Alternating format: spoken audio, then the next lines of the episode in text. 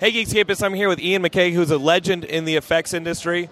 Uh, he's just finished a Space Command uh, poster signing, and their Kickstarter is going to end tonight. They've raised over 200000 Of course, we had Mark on the show uh, earlier this summer. He was amazing. He did an hour and a half conversation, but we're not going to keep Iain that long because he's just signed a ton of posters for fans. Um, Iain, let's add, let's let the audience know what you've worked on in the effects field because it's pretty vast. I know you were uh, you were talking to Lee about Interview with a Vampire, yeah. but what was your start in the effects industry? I was actually Terminator 2. Um, that was my very first film, and, and after that, I went on to the Star Wars prequels and and. Um, Hook, Interview with the Vampire, Dracula, uh, Peter Pan, all kinds of crazy stuff. Harry Potter, and then this last year I got to work on uh, John Carter and on the Avengers. So that was really fun. We were in the bar last night at the Hyatt talking about how John Carter is a really good movie. It is. It is. It just somehow didn't find its audience when it came out in the theaters. It's finding it now on DVD. I think it's actually pretty successful there.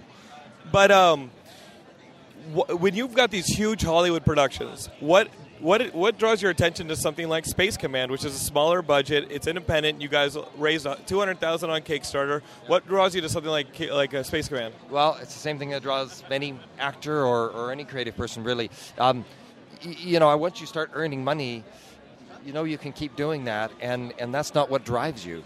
It's, it's either a creative challenge or it's the story itself, something touches you. For me, it's often, I see a hole in the project. I see something that allows me to bring a bit of me into that space. And Mark, damn him, very cleverly leaves a lot of holes that conveniently fit me. Now, looking back at your career, which is just, a, I mean, you, you could have done worse than starting on Terminator 2. Actually, that's not where I started. I was an illustrator for 10 years. Um, I helped, uh, I was one of the first artists on the Fighting Fantasy Choose Your Own Adventure books.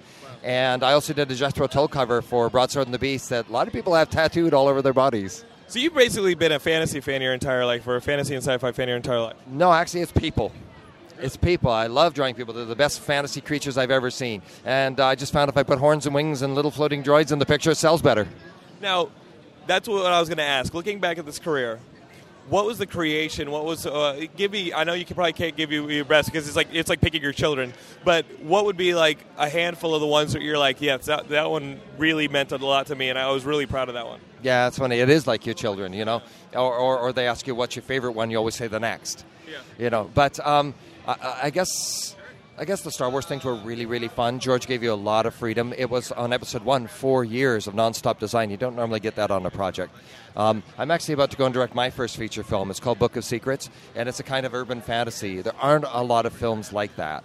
And I love drawing those things because they are that step closer to just being real life, but it's real life with a very strange twist.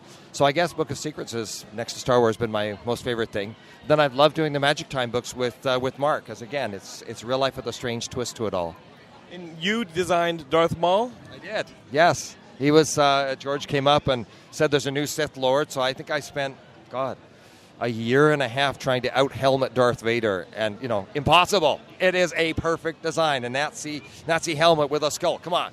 Right, but, so.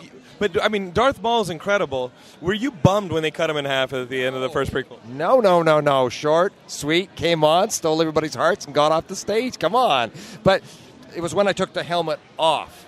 That's when I started to find the new stuff, right? And and um, I tried a lot of different things. At first, it was like putting a circuit board on the face, and then and then. Uh, gosh, I tried to bring the personality out of every person. I would just grab the art department, get them to pose. Photographer pose for me, so I carved his face up like a pumpkin and put a light inside, that kind of thing. And then finally, I ran out of people, so I used my own face.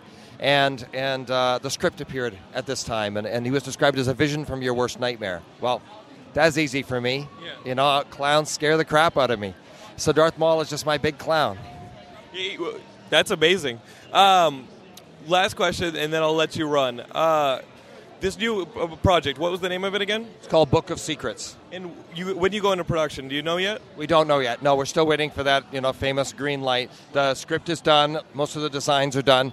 Um, we have distributors who are very interested in picking it up. So, you know, it's it's it's all the way there or 100 miles away. You just never know in the film industry. Now, with things like Fables and Once Upon a Time and Grimm being, becoming really popular with the urban fa- uh, uh, fairy tale type thing, how, how do you di- is yours an urban fairy tale or is it an urban fantasy? How do you differentiate yours? Okay. It's urban fantasy, and the difference is that fairy tales, right. when they were created were created present day.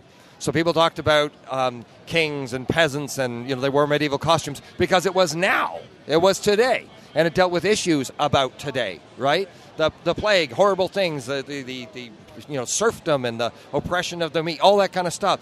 That's why those stories were about that. So what I want is a fairy tale for today, talking about the stuff that matters today. And it also, when fairy tales came out, you know, family would go see a good hanging, and then they'd go back and listen to a fairy tale around the fire. So I want this fairy tale of mine to be for everybody. It's for kids and grown-ups, and you don't hold any punches. That's actually really interesting. I'd never thought about it in that context. That we were just taking old fantasy stuff and bringing it into the modern day. And what you're going to do is actually probably says a lot more about us. Yeah, I mean, look at the clothes we're wearing right now. To me, this beats any cloak and medieval tunic you could ever get. These kind of shoes, look at them. A thousand years from now, they'll hold that up, and that will, like I say, it'll be you know the medieval tunic of today. So I want that stuff. I want to take everything in today, um, including the magic we have today. You're holding a stick towards me right now that's actually recording my voice and broadcasting it to people around the globe. So how magical is that? You can take that back to the Middle Ages and you'd be burned at the stake. You know. That's amazing. What a great perspective. Um, well, Iain, whatever help you need on the on the uh, film, whatever help you guys need at Space Command, obviously you guys you have the resources of Geekscape at your disposal. It's been a pleasure meeting you here. Oh, you too, man. All right. Good luck with everything. All right. Bye. Take care.